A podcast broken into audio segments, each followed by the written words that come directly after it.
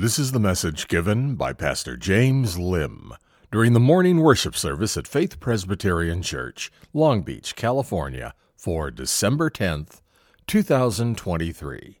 The title of the message is The Son of Abraham.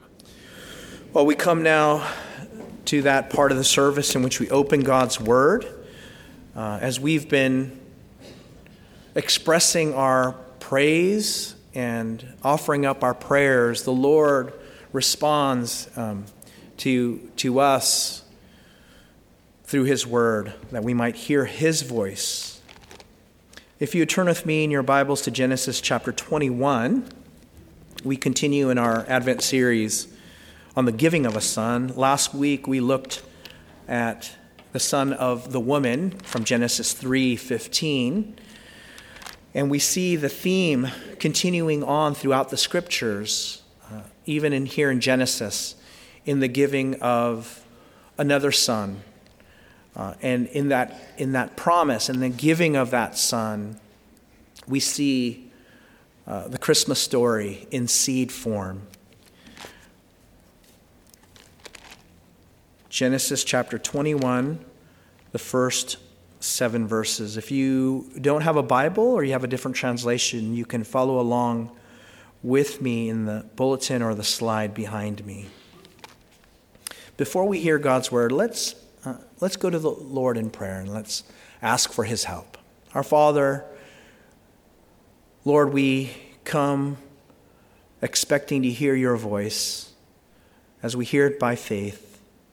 Lord, help us to savor and to hang upon your every word, that it would indeed be an act of worship and an act of faith, so that we would testify to ourselves and to one another and to the world that man does not live by bread alone, but by every word that proceeds from your mouth. We ask, O Lord, uh, in the hearing of it, and for me in the preaching of it, may your people be blessed and may you be glorified. In Jesus' name we pray. Amen. Hear now the reading of God's holy word beginning in verse 1. The Lord visited Sarah as he had said, and the Lord did to Sarah as he had promised. And Sarah conceived and bore Abraham a son in his old age at the time of which God had spoken to him. Abraham called the name of his son who was born to him, whom Sarah bore him Isaac.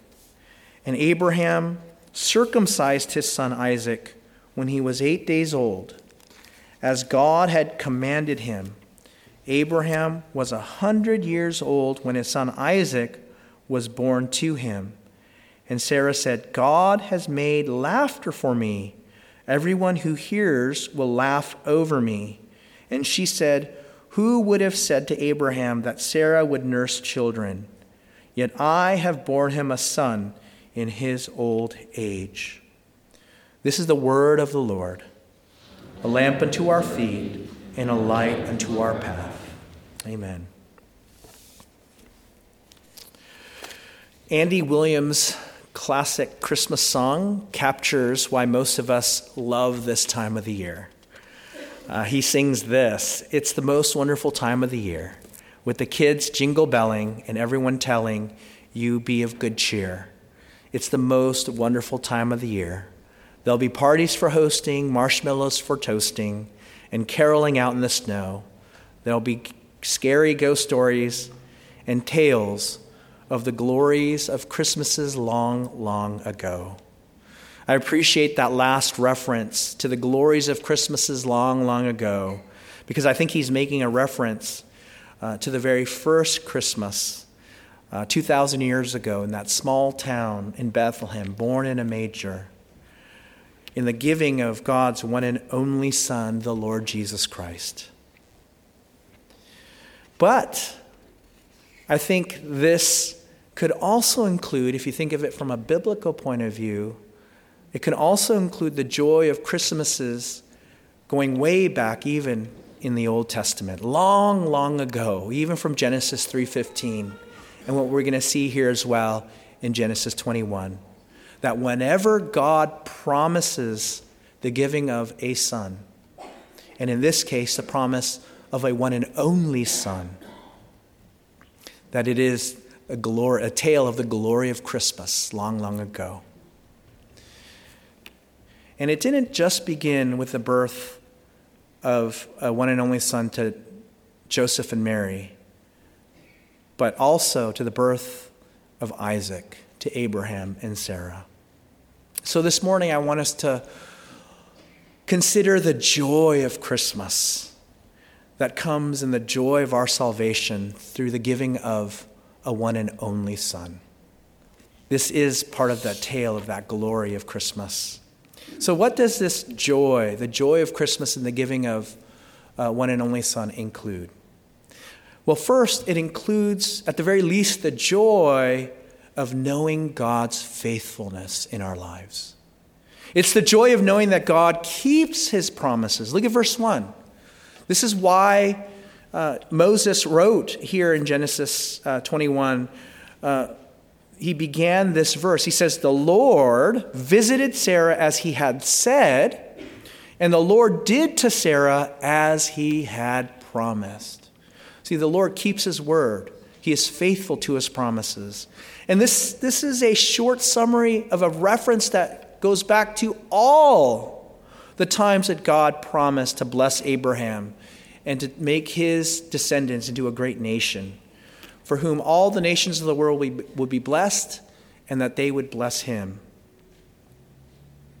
He promised that through him, uh, in Genesis 12 and 15, that his descendants would outnumber the sand of the sea and the, and the stars in the sky. He, and he sealed that promise with a covenant and bound himself to fulfill it in the giving of a son. And all the promises of God to Abraham will come in and through this son, this seed, so to speak, who would be born in their old age. Right? Look at verse 5, right? It says, Abraham was a hundred years old, which makes Sarah 90 years old when they had Isaac.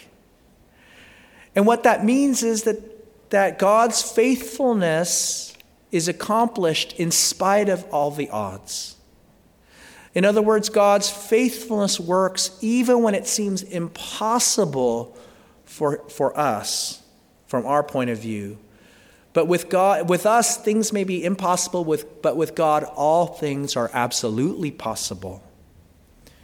In fact, that's exactly what happened. The book of Hebrews, looking back on this time, says in that wonderful chapter on the heroes of the faith in chapter 11 uh, talks about how through Abraham, who was as good as dead, uh, would be the father of, of many nations, that through him would come the descendants uh, of Israel. And for Sarah, who was barren in her old age, would give birth to a son. You see, the joy of Christmas is the joy of knowing that God is faithful in keeping his promises. And if he keeps that one promise, we know that he will keep all of his promises. And so this means that we need to learn the joy of trusting in God by waiting on him. This is an essential component and an essential aspect of our faith. It's not just trusting in God to save us but trusting in God to save us in His own time, in His appointed manner. This means that we have to be patient and wait on the Lord. This, we see this throughout the scriptures. Exodus 14 14. The Lord will fight for you. You need only to be still. Uh, Psalm 46 10. Be still and know that I am God. Psalm 27 14. Wait for the Lord. Be strong and let your heart take courage. Wait for the Lord. See, faith is trusting in God's faithfulness, not just in the promise, but in the waiting for it, in the timing of it. Waiting then teaches us to be dependent on the Lord rather than feeling entitled to his provision. Right? It, it's, it's, it's God's way of saying, trust me, wait, And in the waiting, your faith will grow. In the waiting, your faith will deepen. In the waiting, you will understand that my timing is better than your timing. When you want it now, may not be the best time for you to have it. And so I will give it to you when, in God's infinite wisdom, will give it to you when it's right for you. And this is why we can be impatient with God when God doesn't answer our prayers immediately or when we want it. Right? Unless we, are a little bit like Veruca Salt in that 70s uh, Willy Wonka and the Chocolate Factory, where she wants the world, and I want, she says, I want it now. Uh, the world wants us to experience instant gratification, but God wants us to grow in our faith by waiting. And so it protects us from spiritual entitlement, as if God is obligated to answer our prayers on our terms rather than on His terms and in His good timing. Uh, waiting also teaches us the deeper joy, then, of delayed satisfaction. That we learn to trust the Lord in a deeper way because we have to trust Him in His timing. Waiting also encourages us to grow in our spiritual longing for God in his wonderful grace. Right? This is why patience is one of the fruit of the Spirit in Galatians. It creates and nurtures and grows in us a hope and a longing for something. The more joy we get then when we've waited for it and then receive it. There's a kind of building up, uh, a growing of a savor for it, a taste for it, a hunger for it. And this is why our children, for example, they can't go to bed on Christmas Eve because they're so excited to open their gifts Christmas morning. This is why parents shed tears of joy after waiting nine, seemingly uh, uh, nine months that seem forever, for, for them to see the birth of their baby and uh, to hold him or her in their arms. They, they, the joy is in the waiting there. This is why a groom can't contain himself, or a, wife, or a bride can't contain herself when, after months, even years, they see each other uh, walking down the aisle, coming towards one another. Because the deeper the wait, the deeper the joy, the greater the longing the greater the joy. James summarizes it this way in James 5 7 to 8. Be patient, therefore, brothers, until the coming of the Lord. See how the farmer waits for the precious fruit of the earth, being patient about it until it receives the early and the late rains. You also be patient. Establish your hearts, for the coming of the Lord is at hand. When we trust in God's faithfulness, we are trusting as we wait so that the joy might be all the more greater and deeper. His faithfulness then also leads us to see his fulfillment in that promise. And this brings us to my second point. The joy of Christmas also includes then not only God's faithfulness, but in, but in God's faithfulness in the giving of a promised son. God's faithfulness to Abraham and Sarah and throughout all of redemptive history comes through the giving of a promised son, a son of promise. This promised son is conceived by God's power. As I'd mentioned earlier, Abraham and Sarah were way past childbearing age. It would have been humanly impossible for them but possible for God. Look at verse 2. And Sarah conceived and bore Abraham a son in his old age at the time which God had spoken. Earlier in chapter, uh, just before this section, uh, in chapter 11, verse 30, Moses tells us that Sarah, Sarah is completely barren. And that's why when the angels and when the Lord uh, told her that she would give birth to a son, she completely laughed because it was outside the realm of possibility from her point of view. And that kind of points us to later on the, the, the laughter of cynicism and the laughter of joy. And I'll touch on that in a moment. But this points us then to the miraculous way that God will fulfill his promise of a son. Uh, we see this in Rachel, who was barren but gave birth to Joseph, who would save Israel from famine.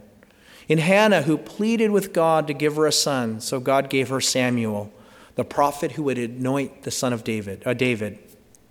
And in Isaiah, who prophesied, A virgin shall conceive and bear a son, and shall call his name Emmanuel. Isaiah 7:14. All of this is fulfilled in Mary, a virgin who by the Holy Spirit conceives and gives birth to the Son of God, the Lord Jesus Christ, the Word become flesh, the fullness of deity dwelling bodily. He's not only conceived by God's power, but as we see, he's the one and only son. Isaac is the one and only son of Abraham born of Sarah, born of a woman. Right? This means that he is a true son of Abraham, the true seed. Through his flesh and blood, he will continue and, and be, bring, be on the way to bringing fulfillment God's promises to Abraham. And this also means he is Abraham's one and only son, his most precious son. In the Old, in the Old Testament, in the ancient Near East, the most precious possession that any father, any parent could have is a son, let alone one, a one and only son. That the hopes and dreams are all laid upon that one and only son. And so, if anything happened to him, that family line, the family um, status and place in the world, is completely gone if anything were to happen to that son. And so you begin to see the importance of Isaac as a one and only son to Abraham and Sarah. Uh, he is also a covenant son of Abraham because he receives the covenant sign of circumcision, and that's what we see in verse 4. Right? It, it shows that, that God covenant with Abraham continues as being fulfilled on one level and continues uh, through Isaac, and the sign is his circumcision. And through Isaac, Jacob will be born, who gives birth to the sons of Israel, through whom the tribes of Israel all descend. And from Israel comes the house of David, who would come, from whom would come the Messiah, the Savior. And this covenant lineage, beginning with Abraham, Isaac, uh, Jacob, Israel, David, is fulfilled then in Christ. This is why we see the ge- genealogy of Jesus in Matthew 1, who is called the son of David, and guess what? The son of Abraham.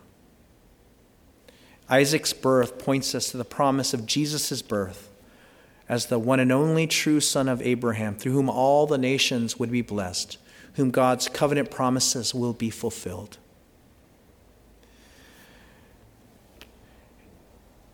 And Isaac is not only then a true son, an only son, and a covenant son, but he will also be a sacrificial son of Abraham.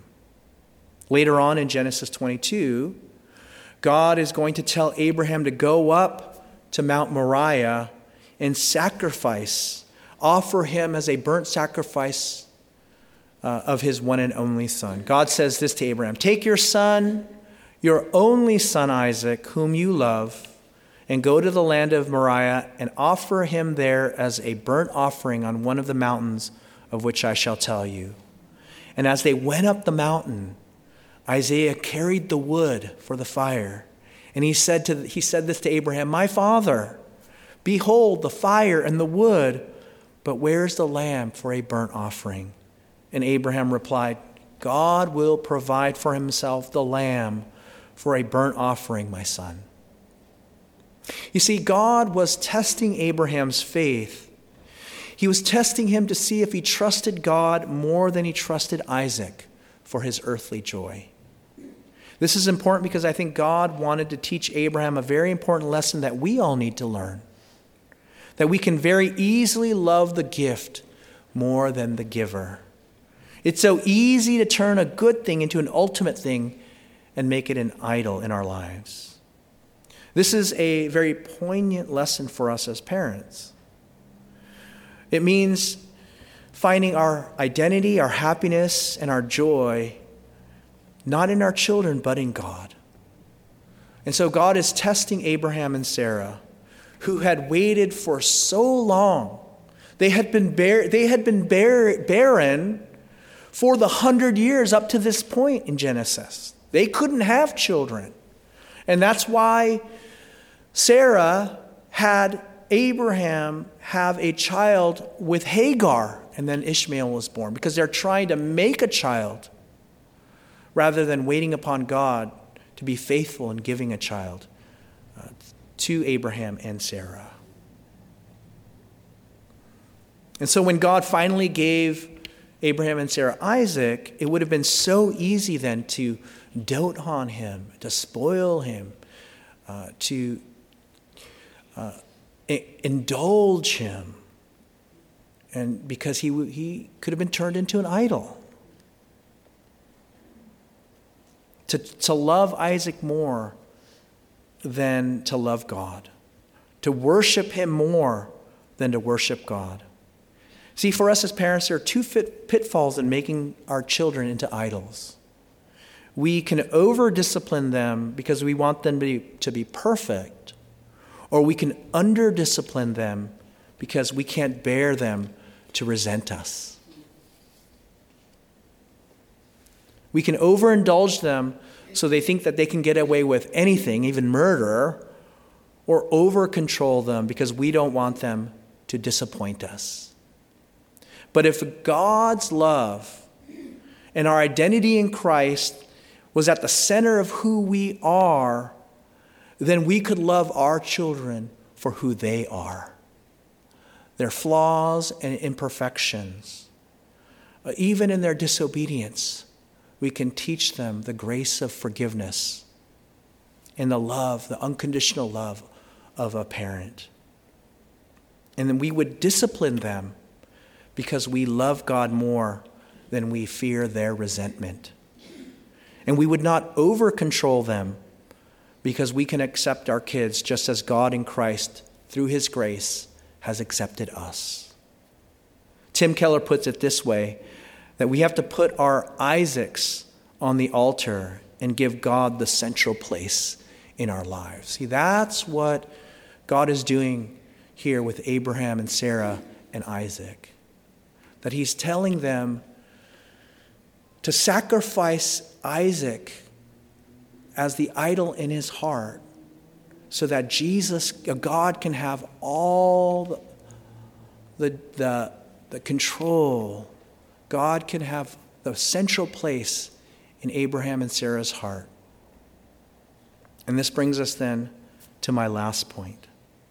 The joy of Christmas means rejoicing not only in God's faithfulness, uh, not only in the giving of a promised son, but in the bringing of a promised salvation.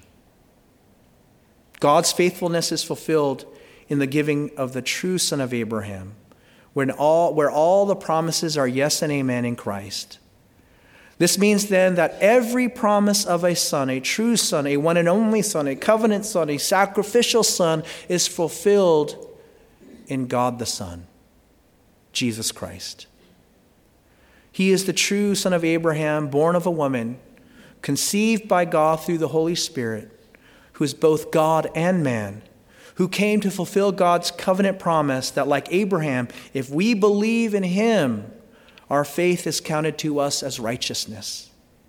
He is the promised son of Abraham through whom all the nations of the earth will be blessed with salvation.